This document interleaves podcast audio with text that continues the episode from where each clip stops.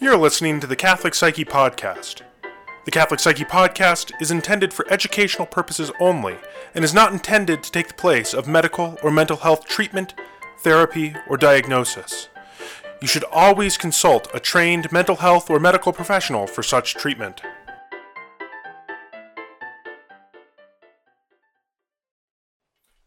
Hi, this is Deacon Basil. and Cherie Trentini. So this is our first podcast with the great Cherie, um, as, as uh, she is a marriage and family licensed mar- marriage and family therapist with uh, the practice here, and uh, you know we're uh, bringing her in and to uh, be a regular host as well. And Yeah. you know what is a marriage and family therapist? And I, you know, what we'd like to do today is just kind of go through those questions, talk about you know your specific form of couples counseling and and what that looks like and um, yeah so what let's start with what's an mft What's an MFT? Yeah. Well, specifically marriage and family therapist. And that's a little bit different than your licensed professional counselor or your licensed social worker in that the education is very specific to systemic work, meaning relationship, how you're in relationship with different people in your lives, looking at a unit as a whole. So not just you as an individual and you're alone, right standing there alone in the world with just your problems, but really looking at how you interact with everybody. right and and that sometimes um, licensed professional counselors which is what i am and chris is um, licensed professional counselors will work with individuals and they'll also work with couples but their focus is individuals Correct. and uh, marriage and family therapist a licensed marriage and family therapist can work with individuals Yes. but their focus is couples and, and families Yes, I would I would say that at least for licensed marriage and family therapists, um, usually in their ah, usually in their key training and education, you have a foundation of individual work along with the couples work, so you Right. get both. right And then I don't know about you, but I know many licensed professional counselors who go off after grad school and get training to work with couples. And so a lot of times they're just as qualified to work with couples as marriage and family therapists are. Right. Yeah. So I'm in a weird situation personally. Um, this is wild self-aggrandizing here, but I'm in a situation where I actually do all of the coursework to be able to, to be an MFT um, as well. So it's dual licensure, but bureaucratic stuff gets a little complicated. So I, you know, I just didn't submit the paperwork. But you know, that is a, that is common as well, is to have an LPC MFT together, um, or someone who's just individually an LPC or an LMFT. Yeah, absolutely. And if you look at my coursework, I compared it to a licensed professional counselor coursework, and it was pretty much almost exactly the same classes. Yeah. I had as many classes and the same exact ones as those in just a regular counseling program, but it was even a little bit longer, Yeah. about another semester or so of coursework that really just specifically focused on couples and families. Yeah, as I recall, the most MFTs don't do groups. You know, they don't- do group, although they can. I mean, but they, that's Mm-hmm. Yeah. that's one of the kind of big situation, the big differences um, between sort of an LPC and an LMFT, Mm-hmm. where LPCs don't do group, or excuse me, LPCs do groups. This is a lot of LP, Yeah. all of these different letters. But suffice it to say, what we've got in Cherie here is a very qualified person to talk about um, couples and relational things within couples and individuals and families uh, I work in a model of, with couples called the Gottman model, which is Mm-hmm. quite different than the one that you do. And maybe one day we'll talk about the Gottman model um, and how it's different from the EFT model. But Yeah. can you tell us a little bit about what EFT is, and it- which is your model? I, I jumped the gun on that one, but what EFT is and what it looks like and, and Sure. what it means and so So on. So we're not necessarily going into Gottman model versus EFT model. N- not today, no. Okay, I'd love one to do one that day we'll sometime. have a total drag out brawl about it. yeah, but, we'll, uh, we'll have a debate about we'll it, have a right? debate, yeah. But and I would say that a good majority of my initial training as an MFT included Gottman. Right. Um, so typically, I would still even use some of it. Mhm. And it's not necessarily wrong, but it's still included in some of the work that I do. Mhm. Um, but EFT basically stands for Emotion Focused Couples Therapy. And you're like, what's emotion focused couples therapy? I thought all therapy was emotionally focused. And it's it's basically a very structured approach typically between 8 to 20 sessions. And it was originally started in the 1980s by Sue Johnson and Les Greenberg. And they really looked at how we are made, how we are wired in human interaction and attachment.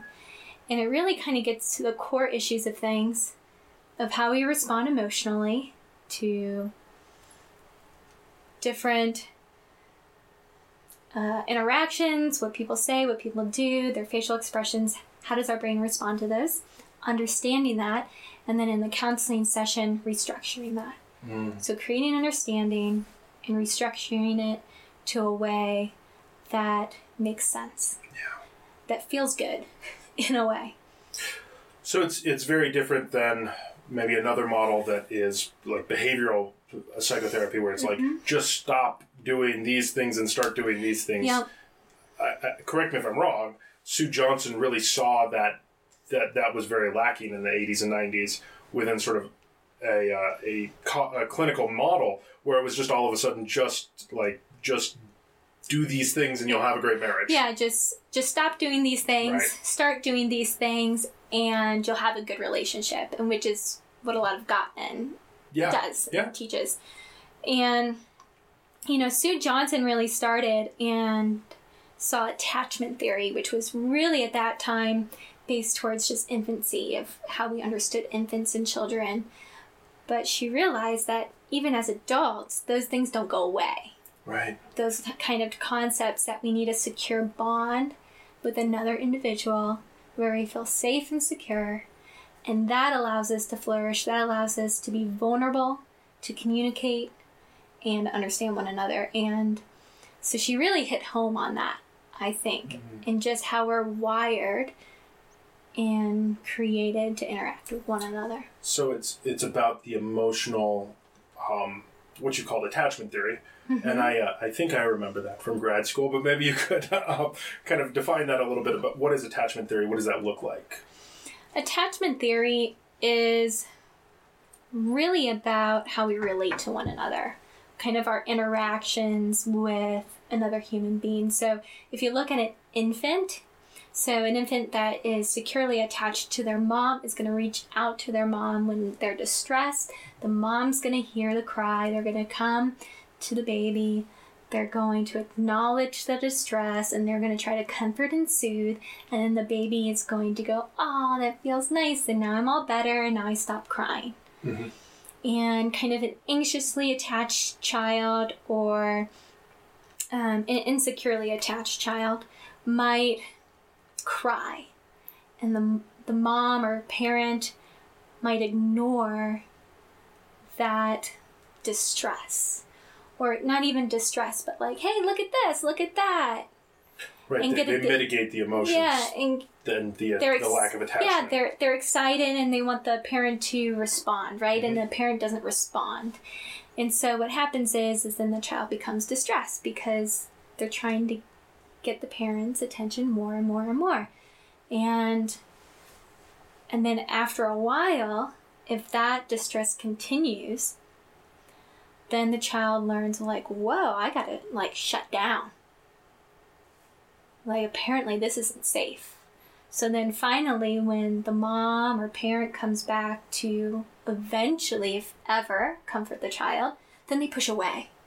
Yeah. And they don't receive that comforting and that soothing. It's like they can't they can't accept it. Hmm. And so we still see that in adults. We still see that in marriages and in any relationship as adults that once I'm hurt, once something comes in, that all those times you didn't hear me, all those times you didn't respond when I would tell you something made me upset or something hurt me or something made me sad. And now, when you try to comfort and soothe me and reach out to me in somewhere else, I don't want it. Now I have a wall. Yeah. Now I want to push you away. Right. And so we kind of see the same thing in adults and in our in our marriages and relationships. I think what we have with, um, you know, Bowlby uh, in the 70s, his kind of insights on attachment theory as it relates back to, you know, um, children, that, you know, there was this sort of arbitrary idea that it stops you know, at, I don't know, adolescence, Adol- yeah. um, puberty or whatever, and then, but you know, it, it doesn't, it doesn't, it continues on, and that close emotional relationships, or really any emotional relationship, does have a sort of attachment characteristic to it, whether that be parent-child relationship, romantic relationship.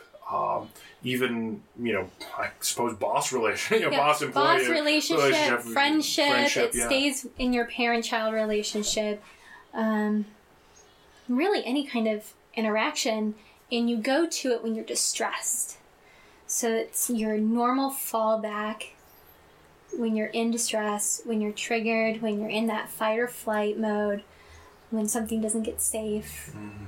Or when you're anxious, right? Something can be going really well in a relationship and it scares you. Mm-hmm. You're like, "Whoa, this is too good," right? Right, I need to push away because everything is just yeah. wonderful. Yeah, yeah, absolutely. and and so you you fall back to that insecure attachment that you had growing up because it's mm-hmm. what you know. Mm-hmm, mm-hmm. But the wonderful thing about EFT that I love, it really looks at that core again of how we're wired, how our brains have developed, and restructures that for us and can guide you into doing and growing into in a, diff- a different attachment style. So somebody who's not securely attached and and they get in a relationship with somebody who is, right? They're pretty grounded. They don't kind of freak out if something happens, right? And they learn. They can actually learn to do something different. And so that's kind of even what therapy, EFT therapy does, is that it looks at that and restructures those experiences, helps you gain that awareness of what's really going on. Like, how am I really reacting in these situations? Yeah, yeah. I mean, I think that's that's so cool, and I mean, one of the great secrets of therapy, um, where you work on any kind of therapy, but you know, you work on one area in particular, and it might come out in every other place. You know, where you start off with, you know, for example, like a trauma. You know, in EMDR, we talk about one trauma. Yeah. We can't possibly do every single trauma that everybody has ever experienced, but you reprocess multiple traumas all at you know by, by reprocessing processing one you reprocess multiple ones all, at- all at the yeah. same time. And the same thing when you reestablish this secure um, attachment with family relationship or excuse me with couple relationships then you're able to also reestablish that with um, other family relationships as well. Absolutely. And EFT keeps getting more and more research, more and more validation, and not just even treating and working with couples, but treating depression, treating anxiety, treating trauma, and even even trust issues like infidelity mm-hmm. or or lying or addiction. And and it's able to do that because in creating a secure bond there's nothing like a secure bond to explore different ways of seeing the world, of interacting with it, and kind of stepping out of the comfort zone to even maybe even do some of that more cognitive behavioral work right um, that really helps with anxiety and depression, right? Or even facing trauma, sharing your trauma with somebody. Once you're in that secure bond, and then all of a sudden you're able to share your trauma, and that person reaches out and it's like, it's okay. The healing in that. because EFT um, correct me if I'm wrong is now being researched as an individual intervention as well and a family intervention Absolutely. So EFT is emotion focused therapy. right and then it's not EFCT, emotion focused Right. couples therapy. Right. And it really can do a lot of good work in individual for individuals Mhm. in in kind of how it approaches the human person and allows for a secure and safe place that they start to feel comfortable, right? Mm-hmm. and in exploring things. And maybe feeling safe to kind of let go some of those old beliefs that create anxiety, mm-hmm. right? Mm-hmm. Or get some comforting or some soothing and get relaxed, right? Because I find that a lot of times in emotion focused therapy, the way it's structured and how a therapist is supposed to respond instead of like CBT techniques, Mhm. a lot of times you'll find that they're all of a sudden calming down. Like it when it reaches the brain, the, the, the person's like, oh, well, that kind of feels good and nice, and I don't feel anxious anymore. Mm-hmm, And that doesn't feel as, as powerful or strong or not as scary. Whereas a CBT technique is like, okay, we got to figure out a way for you to not think that way, or to change that belief, or to change that thought, Right. Um, restructure it.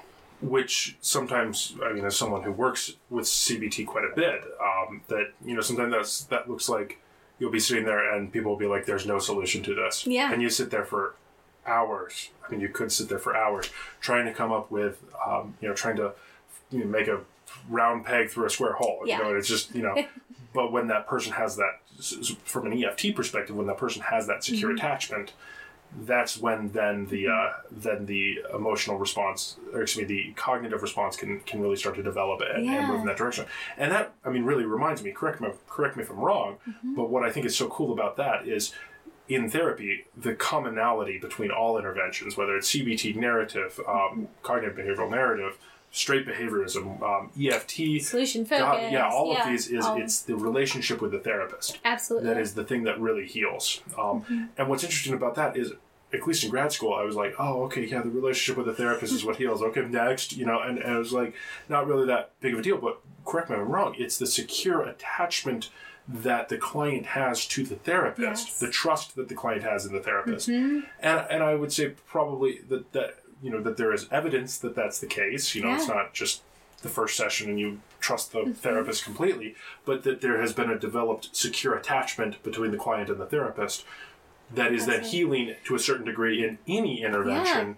Maybe we just didn't realize that that was so important. Mm-hmm.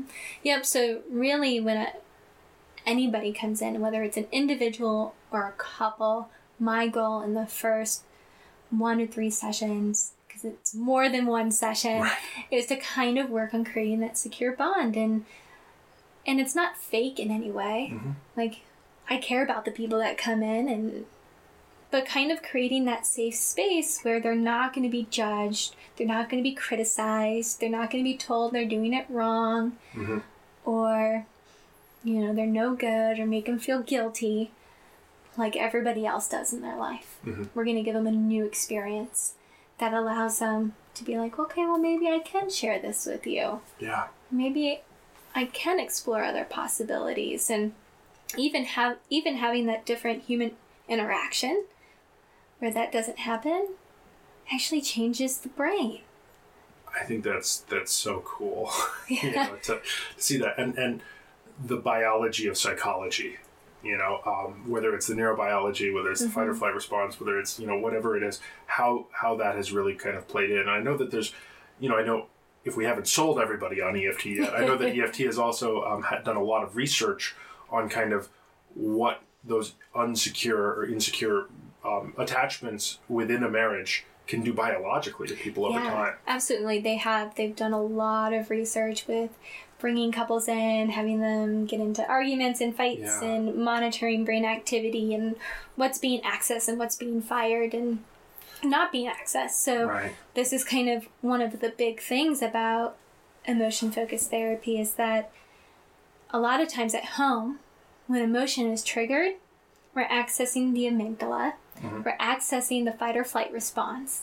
And when you're in that, you're not you're not accessing any prefrontal cortex Yep, rational yep, yep. thinking. So that's when couples will find that they say things they don't mean and and they don't remember. Yeah. And and then they get caught up in arguments of he said she said. Right. And guess and what? you don't remember. Guess what? You really don't. yeah. Because your mind wasn't, your brain wasn't accessing that part that can even take in Right. what's happening.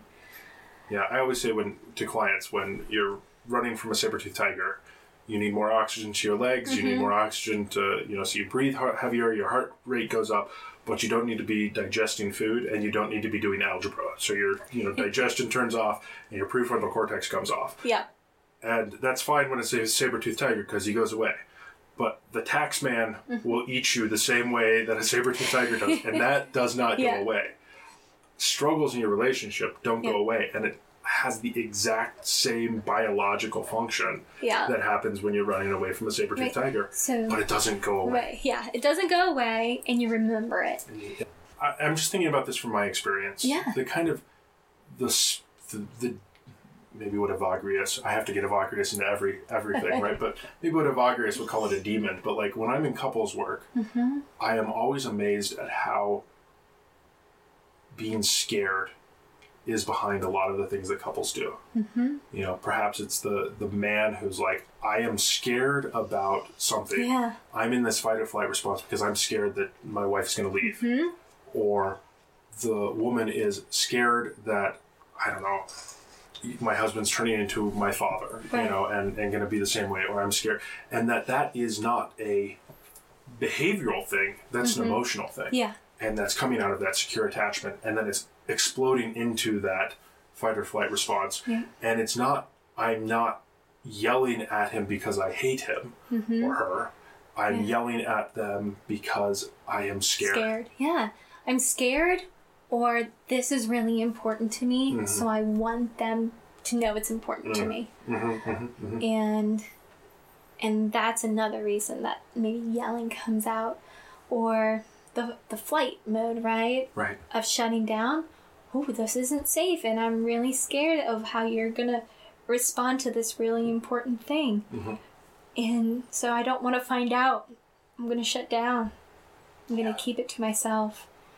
Yeah. So then then you have this this cycle, and it reaffirms you know, those old attachment styles, those old beliefs, and a lot of times when you get into fight or flight, couples go, see? See, you did it again. See, this is why we can't talk. Yeah. this is why I can't share things with you. Yeah. Yeah. And and every couple has their cycle. Every couple has, as Sue Johnson would say, their dance. Their dance, yeah. Which Their I love. emotional dance, As a dancer, I love that. I'm sure my wife would love it too. Yeah. I, I, The I mean, emotional tango, the foxy foxtrot, or whatever it is. yeah, see, that just doesn't speak to me. But you know, Yeah. I mean, but I- I, I totally appreciate get it. it, Yeah, yeah. absolutely. No, I think I think there's really you know that kind of the the kind of commonality of of those patterns. And I, I mean, at least as a therapist, sometimes when you point them out to the couple, whether that be Yeah. you know, this is just a commonality of a common sort of you shut down, you go in for the emotional kill, if you will. Mm-hmm. Um, and that this is just the kind of common pattern, and then it explodes, and you you know Yeah. go for a long drive, and you know he stays at the house, you know, angry and stewing, right? Yeah. Mm-hmm. Know, that those kind of emotional patterns, whatever that looks like, is a common kind of thing. You're right; it's like a dance. Yeah. And a lot of times couples will say, Well, I already know what we do. Yeah, yeah, I already know what we do. It's just his fault, her fault. And then as we get through some EFT work, a lot of times at first they'll just say, I already know this. Mm-hmm. And then they'll start to be like, Well, actually, I didn't know that. A lot of times there's so much more going on in the interaction mm-hmm. than you're really consciously aware of. And so that's what EFT does. It slows you down. We really like the present moment because of what you're currently experiencing in the Yeah. session to help you realize, yeah, this is coming up right now. This this fear about your dad or this this looks like an interaction with your mom. And what are you used to doing there? Oh, that's not safe. I shut down. right. Or the only thing that worked with, you know, even my ex was to yell. Yeah, that that might be. I mean, we're talking in bad terms, Yeah. Uh, because that's what we see.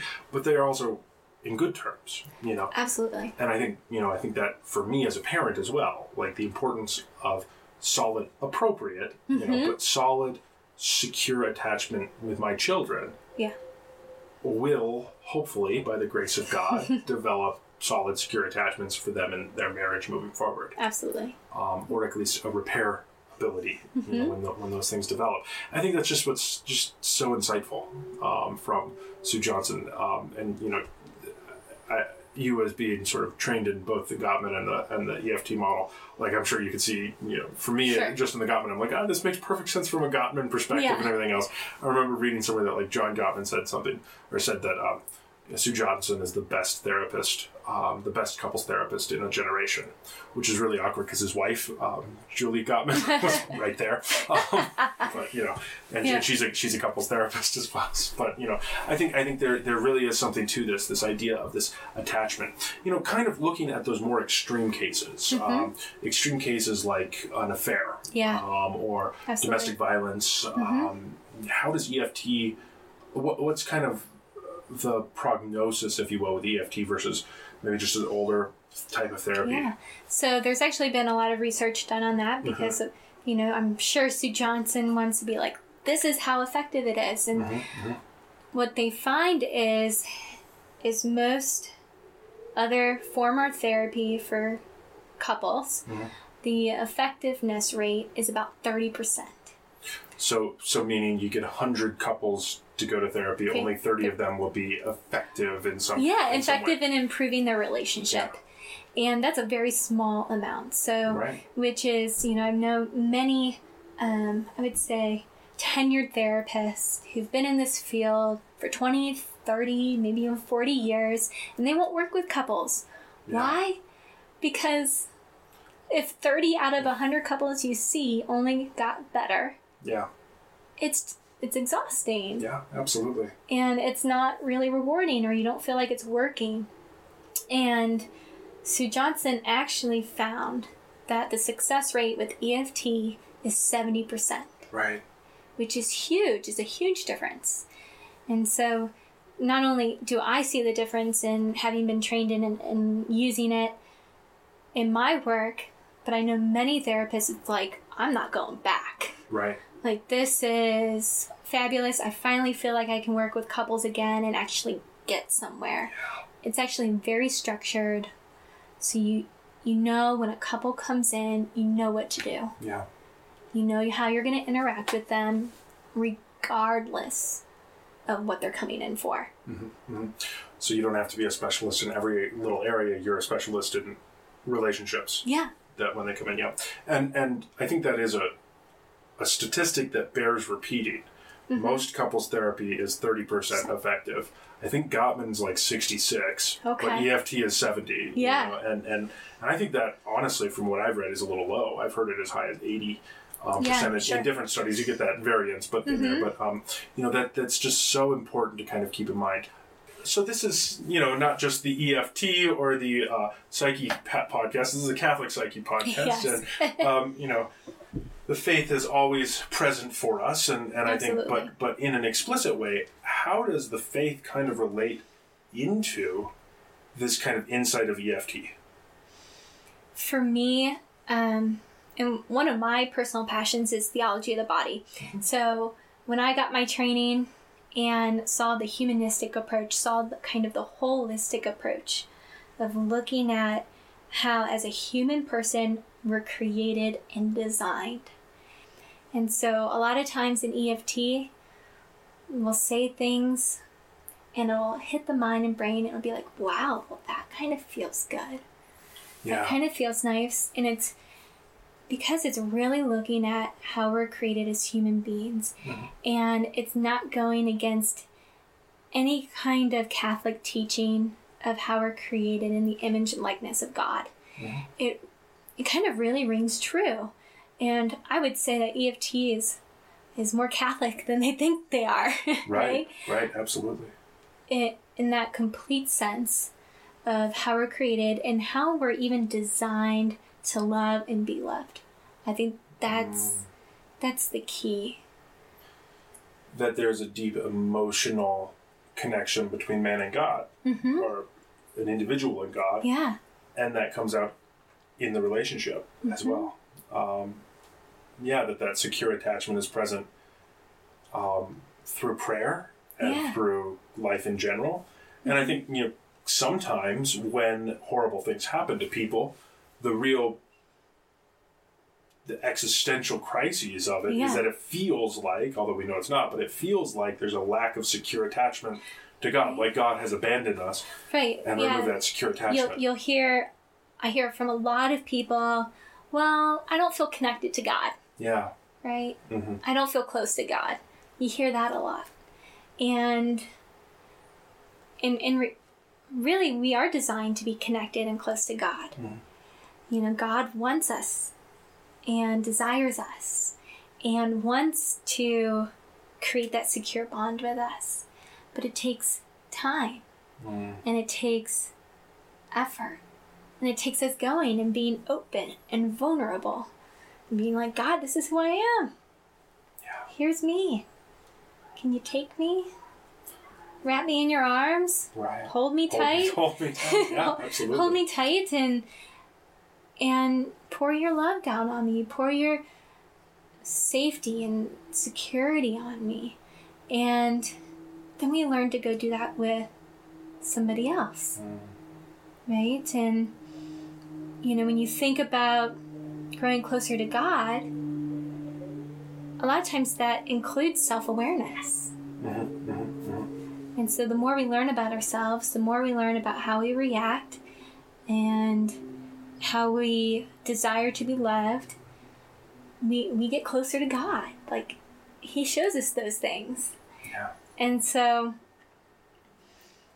so really it in a lot of these terms I'm using, it sounds like what the goal is in EFT when couples come in. Right. God, who is love and who's open and willing to give us his perfect love, he's there waiting to give it to us and and to teach that to us. But sometimes we don't we don't know how to receive that. We don't know how to interact with that. And so even sometimes when couples come in or even especially individuals kind of sometimes really go in deep with this concept with individuals of okay, what's what gets in the way Mm. of me being able to have this kind of connected, secure relationship. Sometimes we go into, well, what was it like with your parents? And then I'll even ask, well, what's it like with God? Right. And a lot of times they'll tell me, well, it's the same. Well, let's start there then. Because if nobody else is safe in your life, maybe we can create some safety with God and you can learn a new way, create a new attachment there, a secure one, and then go off and do that with another individual, maybe with your spouse. You know, we talk about, I'm sure you've talked about the triangle, mm-hmm. right? Where at the top is God, on two opposite ends, it's husband and wife, and as you both seek God, you both grow in relationship with God, you're able to have a closer, more intimate, secure relationship with each other. Yeah. Yeah, and that it that it bonds you together. Mm-hmm. Yeah, that's so cool. Yeah, I, I think the one question that really comes up for me Yeah. um, that I think people might be asking is how do we know if our relationship is bad enough? Which is not a good way of putting it at all, but it's a question that I hear on a regular basis Yeah. on airplanes and, um, you know, out in the world and everything else. At Starbucks baristas and so on, they ask, "How do I know if my relationship is bad enough for couples counseling?" And um, Or it's not that bad. It's not I, that bad, I don't yeah. need counseling, right? right, And you know that's very true. In, in fact, what I found is the couples, or at least one person in the relationship who says that, that tells me that most likely you really do. right, and in that I find that those couples or those individuals who look at their relationship and be like, well, we really don't have too many issues. Like, there's some stuff that comes up, but it's really not big. right, And a lot of times, what they're doing is because they believe, okay, well, we can't have big issues. We can't make a big deal out of it. So, what they end up doing is they end up not communicating about it yep, or they try to stuff it down, they try not to bring it up, or make it an issue. And what happens over time is it builds and builds and builds, and all of a sudden it spills out. There's a huge wall between the couple. They really never learn to really work things out, to communicate in a way that the at the end you can still disagree about something, but feel connected and understood. right, I would even I would say that if you're a couple who has a disagreement about something and at the end of it, even if you don't raise your voice, even if it ends amicably, that you walk away either thinking that he or she didn't understand you, or just even slightly misunderstood, or it's not really resolved. You're probably a couple, even if it happened once, that could use some EFT. Yeah, absolutely. And and that's just kind of the basics. Because what happens is once something goes unresolved, you remember that. That's kind of like a relationship wound, I would call. Like it's just like maybe one little scratch mark. But the more it happens, the deeper the wound becomes until all of a sudden your partner could say hi or make the slightest face and all of a sudden it feels like they punched you. Right, right. And you're like, well, where did that reaction come from? And you're like, well, remember seven years ago when we had that argument about dropping the kids off at school or something like that? Right. You didn't understand how busy I was. And then I tried to not make it a big deal, It was a big deal. but it was a big deal. Or are you, I, so, are you picking up the dog's poop? Or, Right. or changing the diaper? Or doing dishes, right? I hear couples all the time, well, we just fight about minor things. It's not a big deal. The dishes and cleaning up, and it's actually a really big deal. right. When that attachment doesn't Yeah. doesn't re- resolve, yeah, or come back and, and be strong. Yeah, no, I think it's I think it's so necessary, and I think you know the needs for professional help. I mean, the way in which I talk Mm-hmm. about it, and I'm curious what your thoughts are on this. Is you know if there's usually with therapy, someone is particularly interested, you know, in couples Yeah, therapy. One person is usually interested, and the other person is not. I used to think it was the woman who was particularly interested in couples therapy and was kind of dragging the man along, and I'm not sure that that is the case. I think Mm-hmm. that that's a you know a, a stereotype for you know not always accurate. Yeah. Um, and what I say to couples is come for three sessions, Yeah. and after that, you know whether this is worthwhile or not, and Mm-hmm. have a conversation with it with your therapist. Yeah. You know, um, most therapists, if they're you know stable Mm-hmm. themselves, are not going to be you know crawling up into a ball because you decide to terminate. Right. You have the right to terminate, at least in the state of Colorado and Mm-hmm. Wisconsin. You have the right to terminate at uh, any time, and so um, you know, Yeah. just go for a few, two, three sessions and Yeah. see what it's like. And if it's not of benefit, then it's not of benefit. Yeah. But you've at least tried. Right. Yeah, and I have usually a three three session roll or Yeah. three roll for anything you want to try that's new. Right. Just because we we like what we're familiar with and what we know. Yeah. And in one and two tries, it's not necessarily familiar. Right.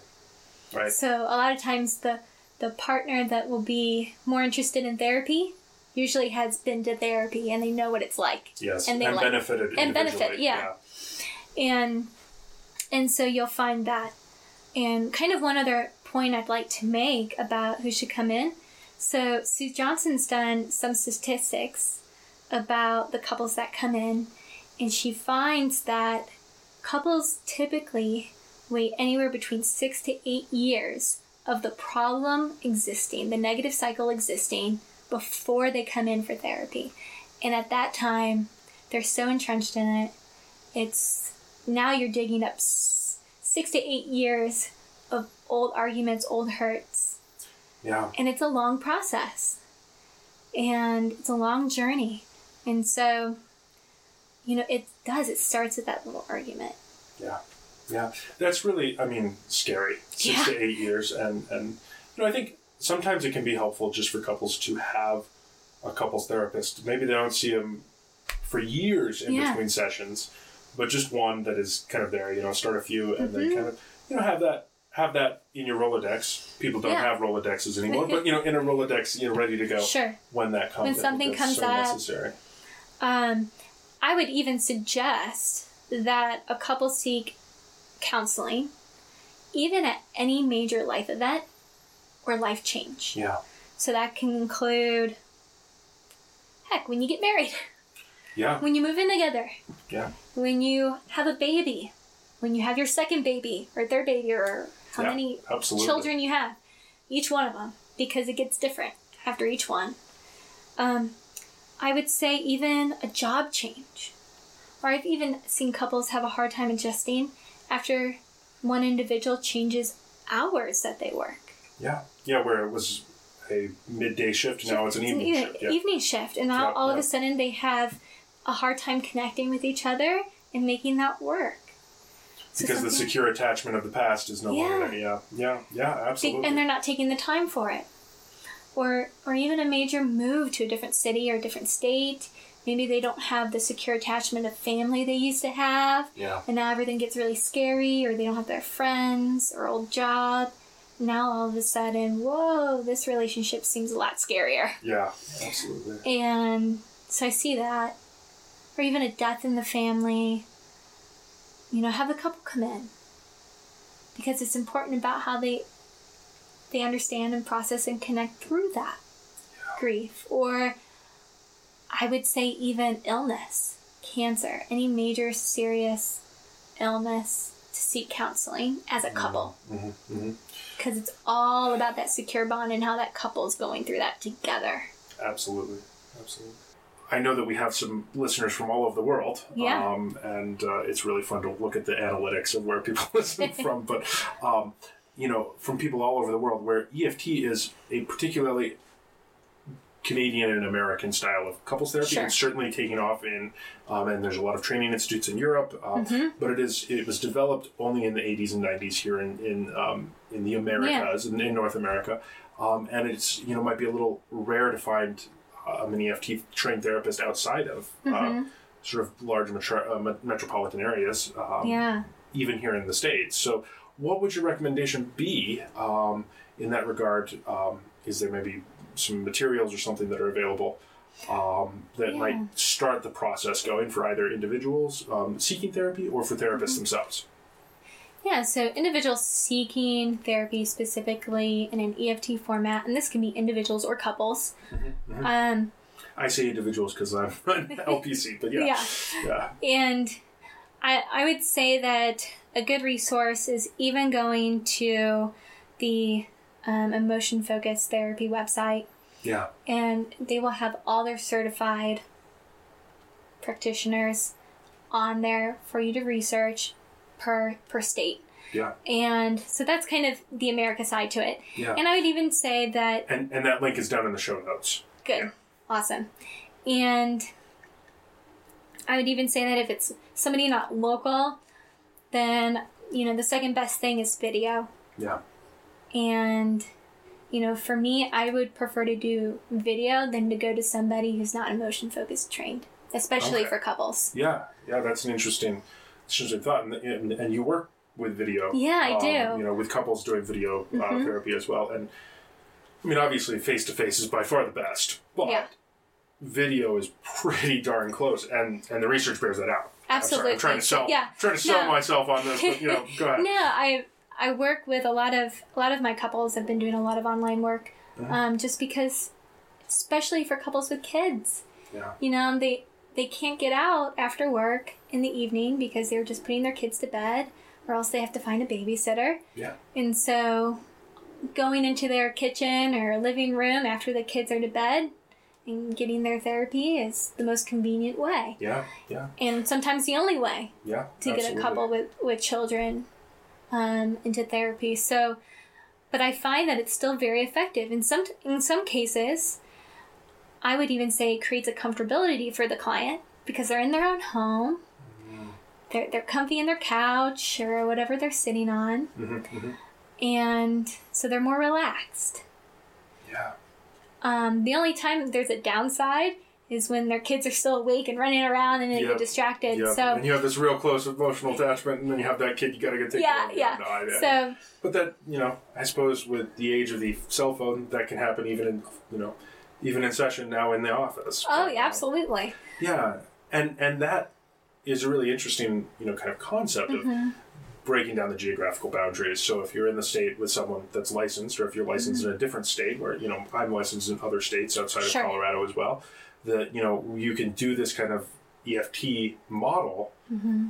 with someone across you know across the, the world, really. Yeah, Um, absolutely. As long as it's legal, and, and we always are worried about that kind of stuff. But I think that's so important. Mm-hmm. Yeah, and so that's that's something to when you're searching for a therapist. You know, some therapists in some states allow you to do international work, Mhm. and so it just kind of depends on where the therapist is located and how they're licensed. If you're across the country or Right. in you know in Europe or somewhere else, and um, but there's always options. And worst comes to worst, Sue Johnson has some great books out there Yeah. it doesn't give you quite the experience therapy will. So the books aren't meant to replace therapy in Right. any shape or form. Right. In in fact, you know, most couples come to me, they're like, Well, give us something to do. Sometimes even before they see me. Yep. Yep. They'll be like, Well, can you tell us something to do in the meantime before we see you? Right. And I could give you all the tools in the world, all the homework in the world, but it's not going to create a new experience for you because when you go home and the motion kicks in, you, you go right back to old habits, into Right. that fight or flight. And then anything you've been told, well, don't do that, don't say you, use I statements, don't get defensive. Right? Don't criticize. Yeah, of course. Don't shut down. Right. Um, you're not. You're not going to think of it. Right. right. I do. I mean, I, I'm curious your thoughts on this, but her book in particular, "Hold Me Tight," Mm-hmm. um, "Hold Me Tight," which I think is just a. And the link is down in the in the in the show notes here. But you know, "Hold Me Tight" is just such a brilliant kind of primer about EFT Yeah. in general.